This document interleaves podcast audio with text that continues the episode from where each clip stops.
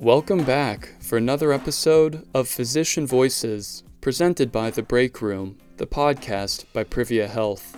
I'm your host, Morgan Hensley, and I'm thrilled to welcome Dr. Caitlin Zaner as my guest today.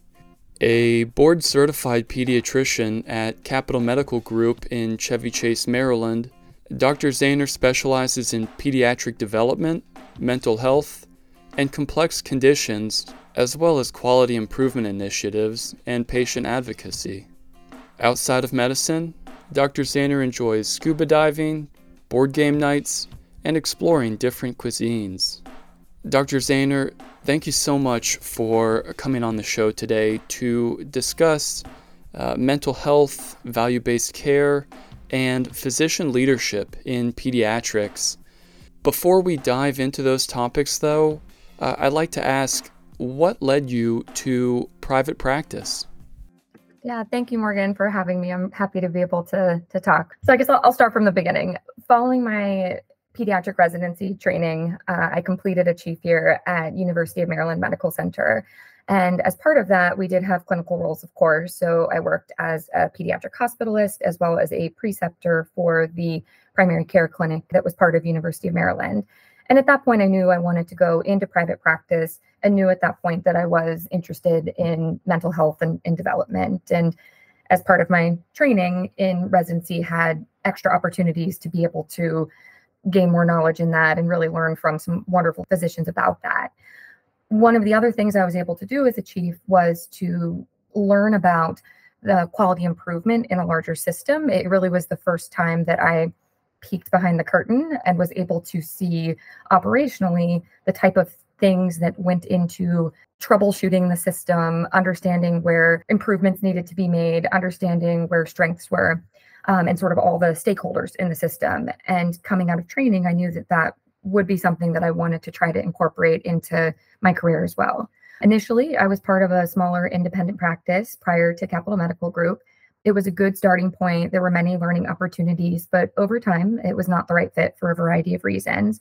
And I was very excited and still am uh, to be part of Capital Medical Group now. I looked for a practice that offered more collegiality and allowed me to pursue some of those other specific clinical interests. Uh, this group had opportunities for me to connect with some of the local medical schools and continue that type of precepting. It's an environment in general that's very stable and cohesive and has a drive to evolve, which was absolutely demonstrated during the pandemic.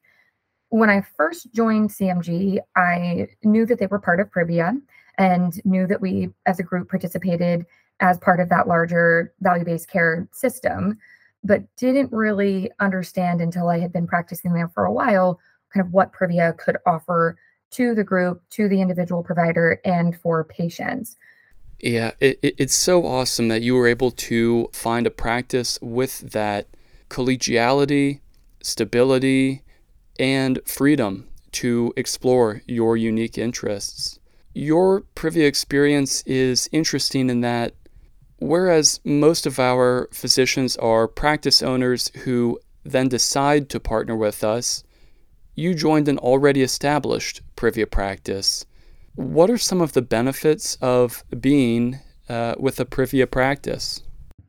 From a clinical standpoint, Privia has a lot of support in place for practices. There's the practice management, business analytics, how do I make my practice stronger part of it.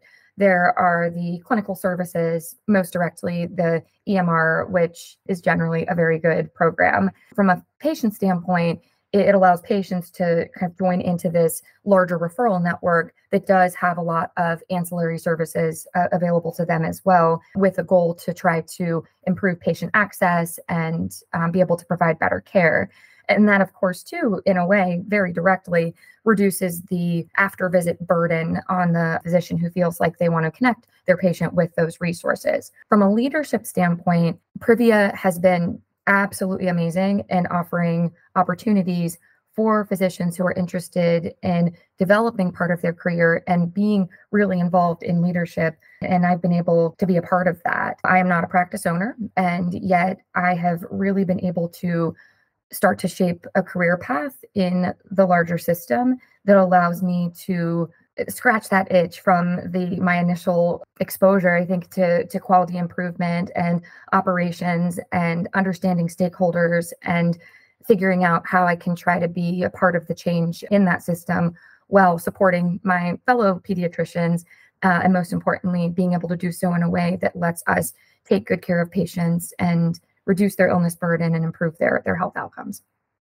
I love how through your relationship with privia you found not only that technical structural support but also a sense of community and fulfillment you mentioned a moment ago that one of your clinical interests is mental health, which is, of course, a top concern in healthcare.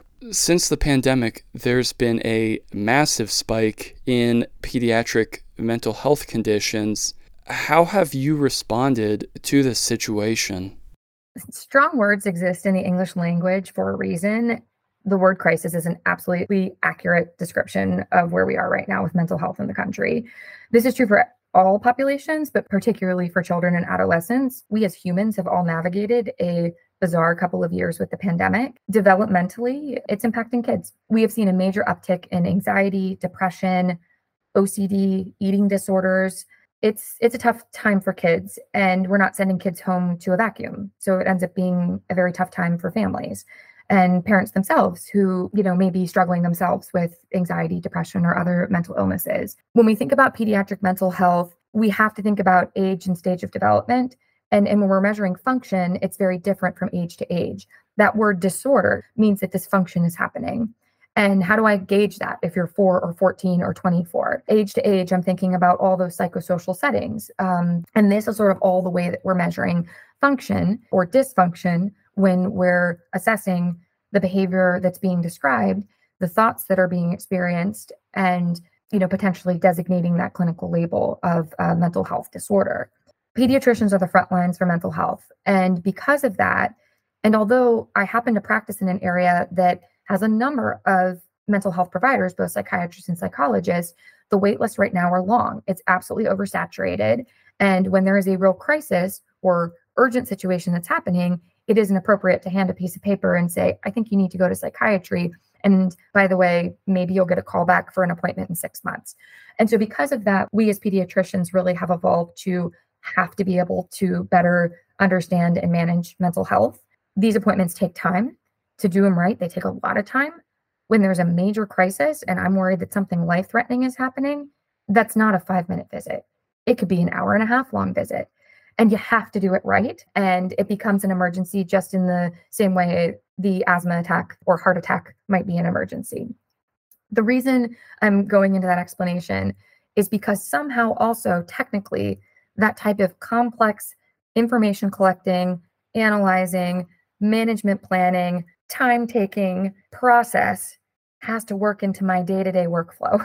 And so that means uh, you know clinical workflow has to evolve if there is a complicated situation. Follow-up has to happen in a timely manner. I have to help get access to counseling and if needed in certain situations psychiatrist if i feel like the medication management is becoming kind of out of the scope of my expertise and troubleshooting ability I may be in situations connecting with local mental health access programs to be able to curbside consult a psychiatrist to discuss a management plan um, if I think I need some help with that. I need to help families figure out how to navigate a school system and advocate for development of a learning plan that will better be tailored to the child's needs. And somehow all of that has to happen in a 15 to 30 minute visit, right? And so, again, the clinical workflow, the documentation, that part of it is important. All of it takes time.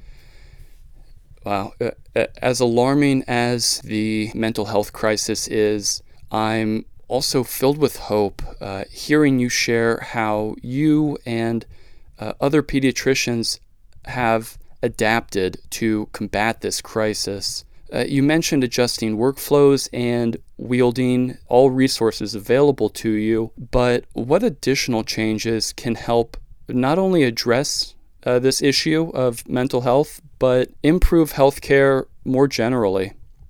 More work needs to be done around expanding access for mental health conditions from preschool onward. In the pediatric realm, I think about particularly the patients that are maybe more complicated, you know, very young preschoolers, kids who have compounding medical issues, kids who are autistic or neuroatypical or are going through a gender identity journey these type of patients are at higher risk for the experience of things like anxiety or depression and yet the resources for them are fewer far apart and often not covered by insurance. And so my hope would be over time as a privia initiative there really is thought given to expanding access to mental health, to directly create referral networks that allow for all patients, particularly our child and adolescent patients, to access psychiatrists, psychologists for individual group or family therapies that expand that age range, uh, more direct access when needed to the more intensive programs, uh, intensive outpatient programs, partial hospitalization programs, or even inpatient care when needed. Mental health it connects all humans together. It connects the whole system together. And there really need to be system-wide solutions for this. Childhood mental health strongly impacts our mental health in adulthood. If i can do a better job helping a family manage their child's mental health as a preschooler school age kid teenager i can set them up to be a healthier adult. Mental health is absolutely connected to physical health. Our mind and body are connected. We also know very specifically, and, and, studies have shown that if you have underlying mental health issues that are not well managed,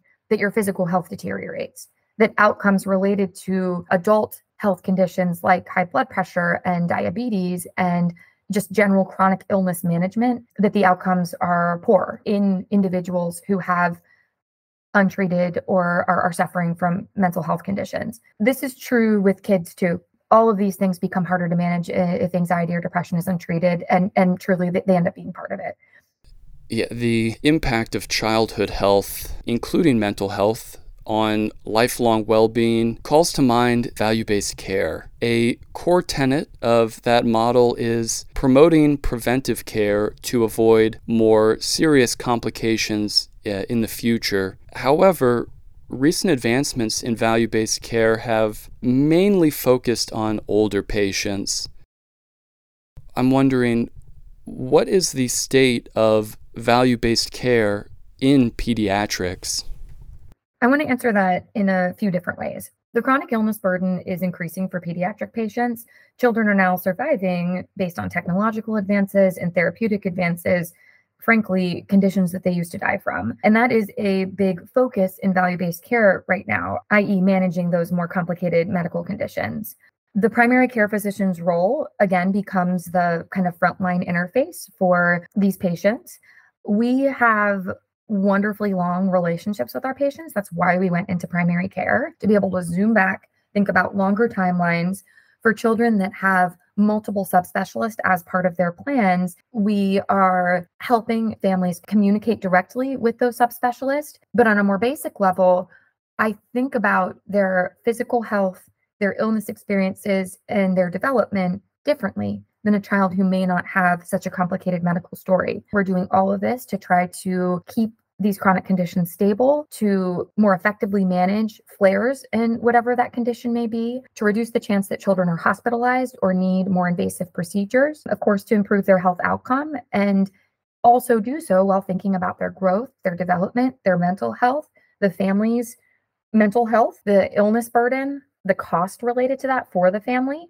Um, and, and, each of these conditions does have a, a cost related to it too. And that's where it sort of funnels back to value based care. Yeah, discussing costs, uh, particularly in value based care in pediatrics, is a touchy subject. On the one hand, medicine is ever increasingly expensive.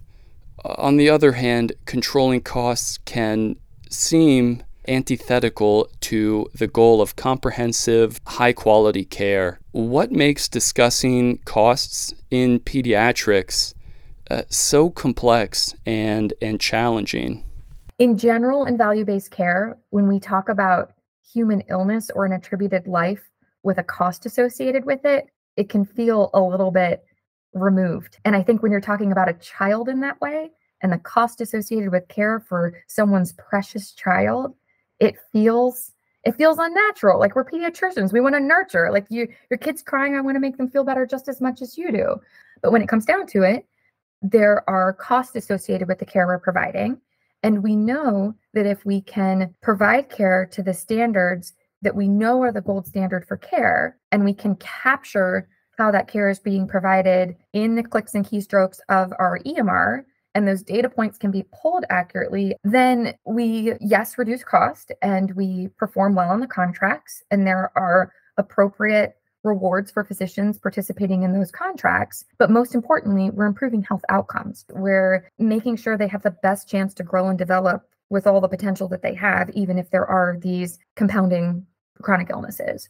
Ideally, as they are transitioning to the adult primary care docs, I'm able to help them become the healthiest version of a young adult that they can be. It's tough to measure these things generationally. But when it comes down to it, if I can do a better job reducing risk of obesity, increasing physical activity, making sure the child doesn't develop prediabetes or high blood pressure, managing or supporting mental health issues that come up, they're going to be a healthier adult, which means their risk as an adult for high blood pressure, diabetes, uh, and the obesity related sequelae goes down, which means then my adult colleagues hopefully have a more typical time managing the medical care of that patient their healthcare outcomes are better, their chronic illness burden is reduced, and the cost associated with care related to their medical health goes down. And this is one of the things that's tricky about providing pediatric care in a value-based system is really the hard work and time and 20 year long relationship that we have with our patients impacts the work and time and relationship and medical management of the adult patients. Yet there's no way cross generationally to look back and then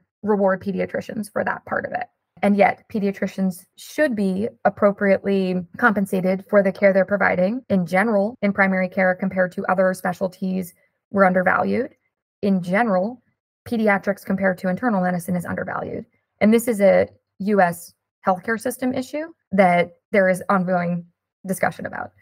Yeah, I, I absolutely agree. And it's heartening to see how those ongoing discussions are uh, little by little helping fix that. Another area in which pediatricians are undervalued or overlooked is in leadership positions. How important is it that we elevate pediatricians' voices, particularly in discussions about value based care?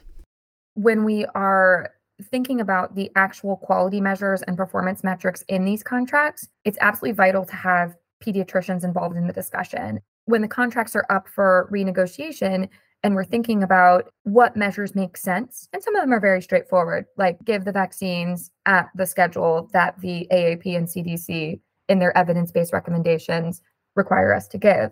Some of them are a little bit trickier, like screening for depression and follow up of that, or management of asthma and the asthma medication ratio. But we do want to be very cognizant of when we can advocacy so that the quality measure sets that are developed, the performance metrics that are looked at, how these things are pulled directly from the EMR or from supplemental data, that they are realistically achievable. The measures and metrics aren't always perfect, even with best intention. There are clear areas where data isn't being pulled properly or the data that we're receiving isn't making sense based on the workflow that we're pretty sure that we're doing. That is also part of my role to be part of the pediatric team that is looking specifically at this. What does the data mean? What's the utility of the data? What does it tell us? What are the limitations of that data? How can we be sure that the work that's being done is actually being captured? How can we develop strategies around all of those things, communicate those strategies to our pediatricians, hear feedback from them uh, as to whether it's going well, not going well, realistic, not realistic, and then continue to advocate at the payer level as well. This is why physicians need to be in leadership to understand the complexity of all of that. We're one of the stakeholders in the system needing to communicate these strategies to fellow physicians. So there's a need to understand the clinical realm and, and the expertise there, and the need to have an understanding of the operational realm as well. And this is why Privia is successful. Uh, and this is why physician leadership needs to, to continue as part of that as the system grows. Yeah, uh, wonderfully said. Uh, creating a system that best serves pediatricians and the patients and families you all care for requires actively involving pediatricians and amplifying your perspectives. So, on that note, Dr. Zaner, thank you so much for sharing your perspective on the podcast today. Yeah, I appreciate it. Happy to be able to participate, and it was nice to to do so with you as well. And thank you to you, our listeners, for tuning in. You can find content by our guests, physicians, and healthcare industry thought leaders on Informed, the blog by Privia Health. Be sure to subscribe to our podcast and blog to stay up to date on all things healthcare. I hope you enjoyed the episode, and I will see you next time for another episode of The Break Room.